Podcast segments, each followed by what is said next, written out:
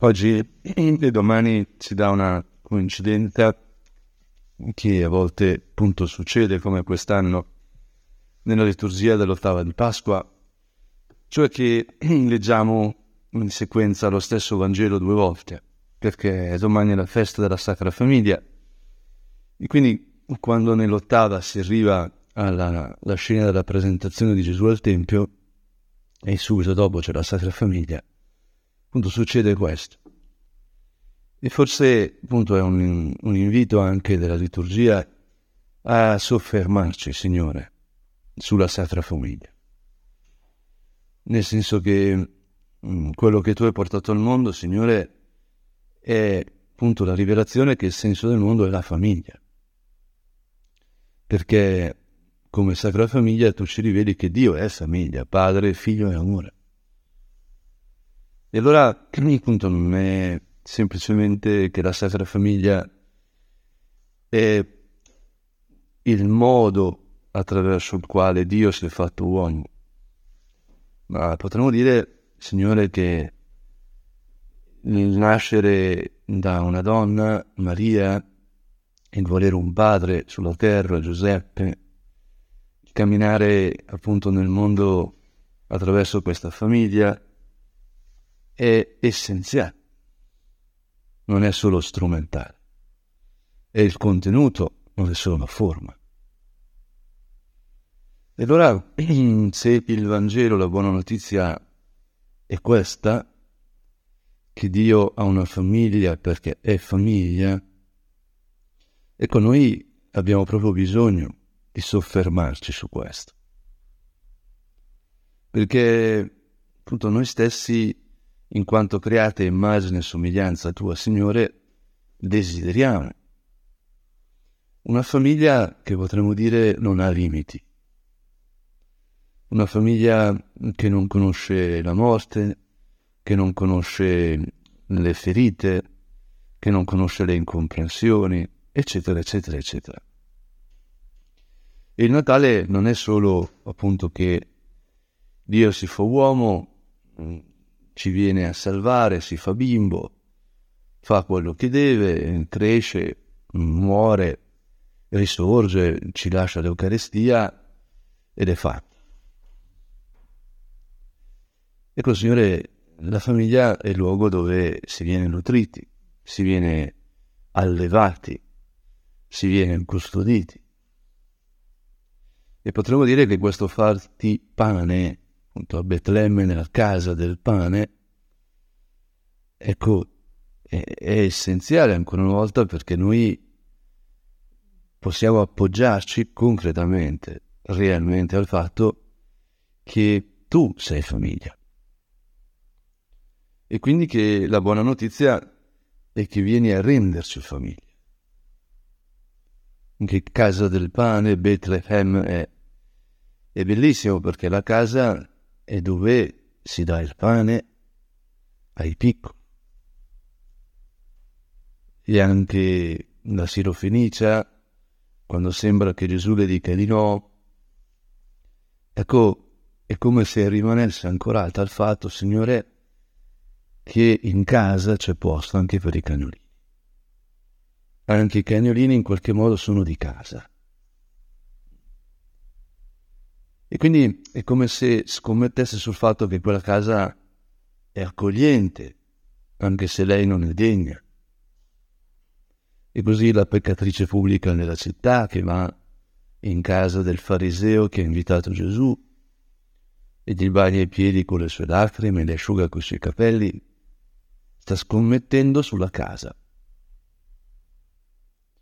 E allora Signore, noi dobbiamo domandarci, ma io sto scommettendo la mia vita su questo, sulla casa, sul fatto che Dio è casa e quindi che Dio crea casa nella storia.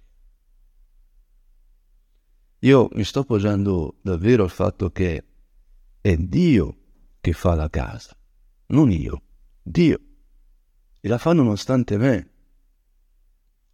Io l'unica cosa che devo fare appunto è, è credere in questa possibilità di famiglia, di casa, che trascende le mie capacità trascende le condizioni storiche nella quali vivo. Oggi si dice appunto la famiglia è in crisi, leggevo ieri appunto i dati dei divorzi, eccetera, eccetera. Ma il punto ovviamente è anche sociologico, ma non è solo sociologico. Il punto ce lo indica la prima lettura, la Genesi, in quei giorni fu rivolta ad Abram in visione questa parola del Signore. Non temere, Abram. Io sono il tuo scudo. La tua ricompensa sarà molto grande. Non temere. Lo dice Abram, lo dice a Maria, lo dice a te. Ecco, tu ti, ti appoggi a questa parola che Dio ti dice, non temere. E rispose Abram, Signore, Signore Dio, che cosa mi darai? Io me ne vado senza figli e l'erede della mia casa è Eliezer di Damasco. Ecco, Signore, eh, tu sei il mio scudo, la mia ricompensa sarà grande, ma che me ne importa? Perché non ho figli. Perché eh, Sara sterile. E qui anche ci, non so, a me commuove vedere come dall'inizio, dalla Genesi, eh, la storia della salvezza è storia di famiglie disfunzionali. Non è che apre la Genesi, c'è il mulino bianco, con lui, lei, no? Una, una storia romantica con dei figli bellissimi, buonissimi, tutti da rivista. No. Adamo ed Eva peccano, litigano, i due gemelli Caino e Abele, uno ammazza l'altro. E poi andando avanti, peggio e peggio e peggio. E Abramo, che, che è buono, che sembra appunto l'eletto, è sterile. Deve essere padre e non riesce a essere padre. E com'è? E ecco, a me non hai dato discendenza e un mio domestico sarà mio re e il mio servo erediterà le cose che io ho guadagnato nella vita. E che la tua non sia una vita sterile. Lascia traccia. Che traccia lascia Abraham senza Dio? E quindi tocchiamo con mano che è solo Dio, è sempre Dio che ti dà la famiglia, che ti dà la casa. Perché noi, Signore, cerchiamo una famiglia più forte della morte, una casa che sia in grado di reggere gli attacchi del tempo, della malattia, dell'incertezza, della guerra, dell'incomprensione, della mia fragilità. E quindi Abraham presenta a Dio il suo bisogno di discendenza, il suo bisogno di fecondità, lo mette su Dio. E allora noi possiamo domandarci, ma Signore, io dove metto il mio desiderio di lasciare traccia, di fecondità, che la mia vita non sia inutile? Qual è il senso vero della mia esistenza? E che, Signore, noi cerchiamo il senso della vita, no? è, è impossibile non cercarlo, ma lo cerchiamo dialogando con te come fa Abramo o no?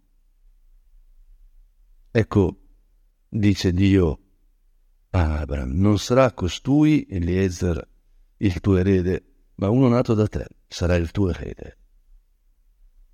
E questo Dio lo dice a un vecchio, a un vecchio che non può più fare quello che, che serve perché nascono i bambini. Poi lo condusse fuori e gli disse guarda in cielo e conta le stelle, se riesci a contarle. E soggiunse tale sarà la tua discendenza. Ed è bellissimo quel se riesci a contarle.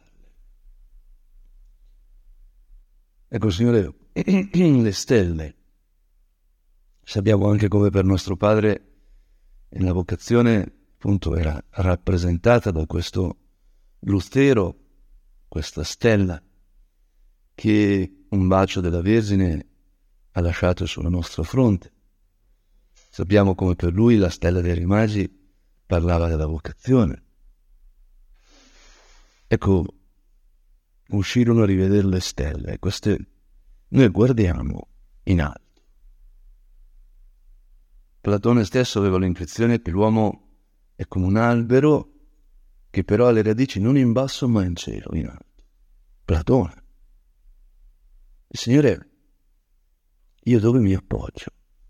Dove mi nutro? Il mio desiderio di famiglia, il mio desiderio di senso, il mio desiderio di fecondità, lo radico nella tua parola, lo attingo, lo porto eh, al tabernacolo. Qual è il mio pozzo? Dove vado ad attingere l'acqua come la Samaritana? Cosa attingo?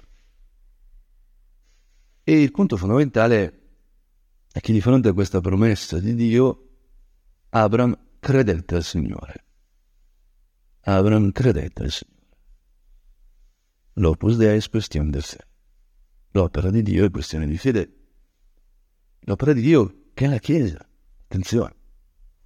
Già l'opera di Dio è quello che stiamo facendo noi, sì, perché siamo una piccola parte della Chiesa, ma è questione di, di fede la vita di Abramo, la vita di Pietro, la vita di Paolo, la vita di San José Maria, la vita di San Giovanni Paolo II, la vita di Benedetto XVI, appunto oggi ci ricordiamo specialmente di lui.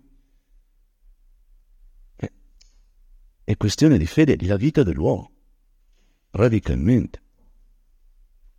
E questo credere Dio lo accredita come giustizia da Abramo. Sei giusto, cioè santo, non perché fai tutto giusto, ma perché ti affidi a quello giusto, cioè ti affidi a Dio. È una logica pazzesca quella di Dio, che però è la, legge, la, la logica della famiglia, cioè un bambino non è capace di fare niente, ma se è figlio e qualcuno, quel bambino è portatore della forza di suo padre, della sua famiglia. Quindi anche se in sé quel bimbo è inerme, nessuno lo tocca perché è figlio di suo padre. E così non ha niente, ma se suo padre è ricco, quel figlio è ricco. Eccetera, eccetera. La logica di Dio, proprio perché Dio è famiglia, proprio perché il senso della storia della salvezza è che Dio ci dona la, la sua famiglia e che le cose le facciamo non con la nostra forza, ma con la forza di Dio. Ciò che è mio è tuo, ciò che è tuo è mio. Il mio senso di soddisfazione, il mio senso di fallimento, il mio senso di aridità, di infecondità, questo lo prende Dio su di sé si fa carico lui e mi dà invece la sua vita, sua madre, la sua gloria, il suo cielo, eccetera, eccetera.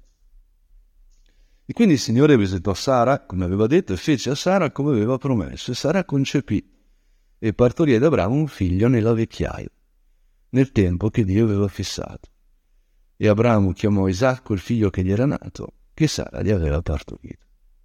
E ovviamente anche qui come poi Zaccaria, anche Abramo farà quello che non riusciva più a fare. Fisicamente, perché la salvezza passa non solo così dallo spirito in astratto, non è solo questione di parole, di sentimenti, è una cosa fisica, trasforma il corpo, trasforma l'esistenza concreta, la vita quotidiana. Perché come diremo nel Salmo responsabile, il Signore è fedele al suo patto. E l'autore stesso della lettera degli ebrei, che leggeremo sempre domani, questa è la prima lettura di domani, eh, sottolinea il per fede. Fratelli, per fede Abramo, chiamato da Dio, obbedì, partendo per un luogo che doveva ricevere in eredità, e partì senza sapere dove andava. Per fede anche Sara, sebbene fuori dell'età, ricevette la possibilità di diventare madre, perché ritenne, ritenne degno di fede colui che gliel'aveva promesso. Ecco, tu e io riteniamo degno di fede questo bambino, che Dio che si è fatto uomo e che qui davanti al tabernacolo un bambino così bello, così dolce, che però è una mera immagine. È un'immagine di colui che veramente è nel tabernacolo, che veramente abita il tuo cuore. La culla è veramente te stessa. Nel Natale è Dio che si fa carne, che si fa tua carne, mia carne, tua vita, mia vita. È Dio famiglia che rende noi sua famiglia per sempre. Potremmo dire indipendentemente dalla nostra risposta se pensiamo al figlio del prodigo. Tu neghi di essere mio figlio, ma, ma io non posso far altro che esserti padre. E quindi ti abbraccio e ti riabbraccio, ti aspetto e ti riaspetto, non, non mi impongo, ma non posso non amarti. E allora arriviamo appunto al, alla purificazione di Gesù, quando dopo la nascita, fu prima, l'attesa, la nascita, sappiamo appunto i pastori, le madri, eccetera. E quando furono compiuti i giorni della loro purificazione rituale secondo la legge di Mosè, Maria e Giuseppe portarono il bambino a Gerusalemme per presentarlo al Signore. Come scritto nella legge del Signore, ogni maschio primogenito sarà sacro al Signore, che, che vuol dire la tua famiglia è la mia famiglia. Il maschio primogenito vuol dire colui che deve portare avanti la famiglia. E Signore, il fatto che va consegnato a te vuol dire la tua fecondità è cosa mia, è responsabilità mia. Io, Dio, rispondo per la tua fecondità, per il tuo desiderio di famiglia, per la ricerca di senso nella tua esistenza. E questa presentazione di Gesù al Tempio noi la dobbiamo ripetere, perché appunto Gesù nasce in noi. Gesù a Natale, Gesù in questa messa che stiamo per celebrare, Gesù in ogni istante della nostra vita segnata dal battesimo perché siamo immersi appunto nella vita di Dio, ecco, nasce costantemente in noi, anche è figlio, questo vuol dire che è costantemente generato.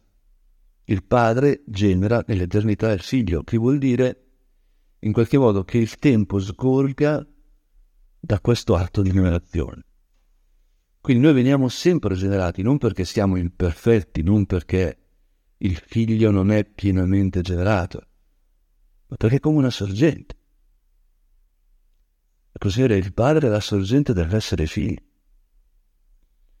E allora Cristo sta sempre nascendo in noi e noi, Signore, possiamo sempre riportarti, riportarci a, a te, rimetterti in mano la nostra, la nostra vita la nostra esistenza. Noi siamo di famiglia reale. Vedevo il video di un giocatore scozzese al quale domandano ma ha provato emozione avere la famiglia reale allo stadio, no? Parlavano appunto del duca del Galles e della duchessa. E lui ha detto, famiglia reale chi? Gesù, Maria e Giuseppe, è l'unica che conosco, no? Si vede che era un pelino polemico, diciamo, con, no? con la corona d'Inghilterra. Però me ha colpito Gesù, Maria e Giuseppe è l'unica famiglia reale che conosco. E possiamo aggiungere, ed è la mia. Ecco, tu ti ritieni figlia di re.